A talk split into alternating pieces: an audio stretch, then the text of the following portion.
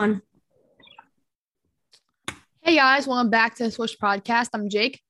And I'm also Jake. And today we have a very special episode. We have MSG studio host Bill Pidto. So, Bill, thank you for coming on the podcast. How are you doing?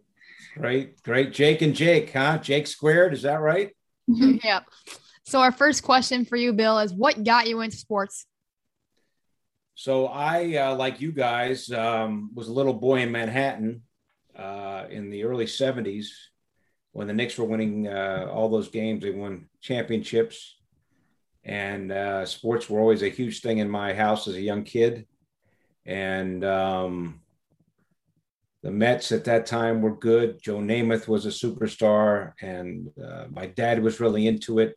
We moved to the West Coast when I was seven, but the sports in New York that I watched as, watched as a little boy in Manhattan were what got me into uh, into everything. And first thing I could ever read was a New York Times sports section, and it kind of grew from there. So, what kind of got you interested into like the broadcasting? side of the game? Well, I went to Cornell and I always wanted to be on the air. Uh, I did some writing in high school, but I, I like the broadcasting aspect better. And I got a lot of experience when I was at Cornell. And then I, I got my first TV job on the air in Binghamton, New York. Uh, I, I, I kind of like the performing aspect of it. Uh, being a writer uh, in high school was nice, but you kind of get more adrenaline when you're able to perform. And when you're on the air, like I've been able to be on the air, I, I kind of like the adrenaline. I like the juice, if you know what I'm saying. So that's kind of like what got me into it. So, what are your thoughts on the Knicks season last year?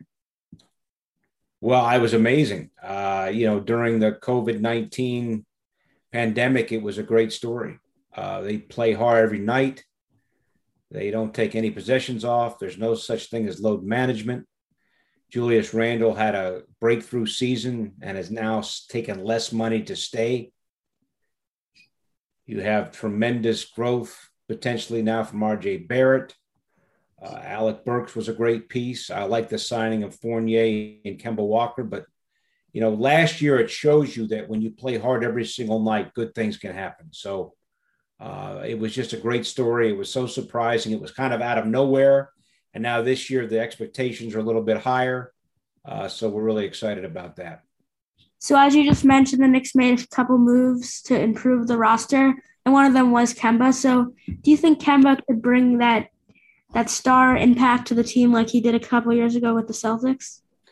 Yeah, hopefully, guys, uh, Kemba's knee's going to hold up, and if you can get half a game out of Kemba Walker and half a game out of Derrick Rose, you could have an incredible one-two punch here at the point guard position. Now, obviously, both Rose and Walker have had injury problems, specifically with their knees. But if I were to tell you the Knicks were essentially going to trade Elfrid Payton for Kemba Walker, I think you'd say we'll take that. So hopefully he stays healthy.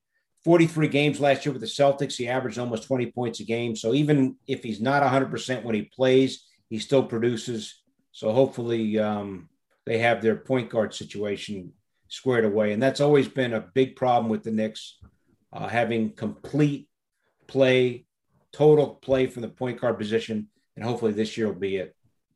So, what are your thoughts on the Evan Fournier signing? Well, uh, Fournier is going to be able to score more than Bullock. He's going to be able to cre- create more than Bullock. May not be as good on defense as Bullock. So, guys, I think what the Knicks have done they have said we were the best offensive team in the league last year, but we need to score more.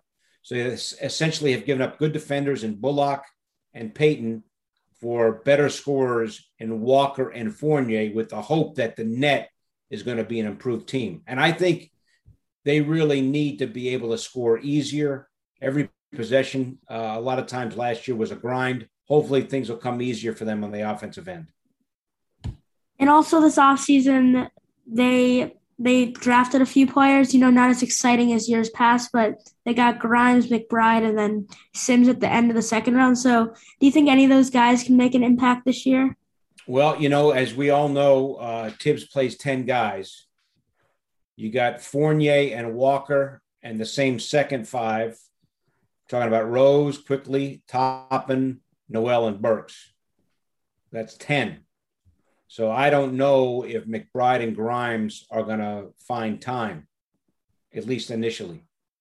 Knox doesn't look like he's going to have a spot. I would say that it would be more likely for Grimes and McBride to play if you knew that Thibs would go beyond 10 players, but he just doesn't go beyond 10 players. Of course, Mitch is out. So the center rotation is going to be Noel and Gibson. And uh, I would say right now it's going to be interesting. I don't know if there's going to be a lot of time for those rookies. So what's your what do you think about the Knicks record and like season prediction for this upcoming year? Well, the over under in Vegas is about 541 and 41. I think the Knicks are going to do better than that. I think that they're going to be in the top six. I think they're going to be good enough to avoid the play in and finish in the top six. And I hope they will be better in the playoffs when it comes to having a little bit easier time on offense. And hopefully, with the addition of Fournier and the addition of Walker, that will help that. So last year, we obviously saw Randle take a, a very big leap. So do you think he could keep that up this year? Yeah, I do. I, I think he's totally committed. Uh, he took less money. Uh, he could have been an unrestricted free agent next summer as opposed to signing for less, which he just did a couple of months ago. Left a lot of money on the table, but that shows you the kind of commitment that he has for the team. He's totally bought into building a winner in New York. He's totally bought into Tom Thibodeau and the culture. And I think it's just, uh, it's going to be great. Uh, and Randle hopefully now will have more help or he won't have to do so much on his own. Do you think that RJ will take like a bigger a bigger leap than he did last year and become an actually star player for the New York Knicks? So RJ Barrett is on the cusp. He had tremendous growth year two compared to year one in terms of improving his three point shooting. Uh, his free throw percentage was way up as well. Uh, the one thing I would like to see from him is not forcing the ball as much. And hopefully, because the Knicks now have more weapons, it will be a little bit easier for RJ on the offensive end. It's very difficult for him in terms of the effort he needs to expend to create something.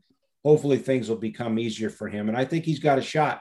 You know, Tom Thibodeau says they need another all star. Maybe Randle becomes that second all star. So we're hopping. I'm sorry, more- Barrett. Maybe Barrett becomes that second all star. So we're gonna hop into some more rapid fire questions. Our first one: What is your favorite Knicks moment of all time? Favorite Knicks moment of all time. Uh, I, you know what? I, will take you back to game two last year. I've been at this uh, great job for a while. They've only made the playoffs three times. I've never seen anything uh, like what happened after they beat the Hawks in game two uh, in last year's playoffs. I don't know if you guys remember. The excitement was like they had won the championship and they basically had to close down seventh, close down Seventh Avenue. So I know that's a, a recent memory, but it's a most significant memory because I don't remember seeing anything like that in my uh, 11, 12 years uh, at this point with MSG. Yeah, last playoffs, I, I, I went to game one and two, so it was a crazy atmosphere after they won that second game. It was crazy. I mean, Seventh Avenue was insane, wasn't it? Yeah, it was so hard to get out and get home. It took so long. Uh, but it's well worth it, right? 100%. So, our next question is you covered a, so both basketball and hockey. So, besides those two sports, do you kind of have an, another favorite sport you like to cover, like to follow? Love the NFL. I'm in a survivor pool. I picked the Saints over the Giants yesterday. The Giants won, and I'm I'm I'm so bummed. Uh, I'm down to my one pick. I had two picks. Uh, I have two picks in the pool. I lost one. I didn't think there was any way the Giants were going to win yesterday. I picked the Saints. Tough luck for me. I love the NFL. I'm not a big baseball guy, so I would see I would say NBA, NHL, and NFL for me. So our next question for you, Bill, is what's your favorite food? New York pizza, baby. And then um, our final question for you is, you know, we're starting to trend in the right direction, but what's the first thing you're looking forward to doing when everything is fully back and we're back to everyday life? Well, I just uh, look forward to a, a, normal year at MSG. Hopefully, fans will be able to come with no concern about their health. Uh, I think, you know, one thing you got to remember is that last year, a lot of this, most of it happened with no fans. Imagine the excitement that we're going to see at MSG this year. The Knicks are competitive, and I'm sure they're going to be competitive. It's going to be an amazing year. And it's going to be all the more so because there's going to hopefully, knock on wood, be a full house night after night for the home games. So thank you so, so much, Bill, for joining us on our podcast. We hope you have a great rest of your day. Thank you so much. Jake and Jake, Great to be with you. Hope to see you guys again soon. Okay. Make sure you do your homework tonight. Okay. Thank right. you. Thank you All so right, much. boys. See you guys. later. Um, okay.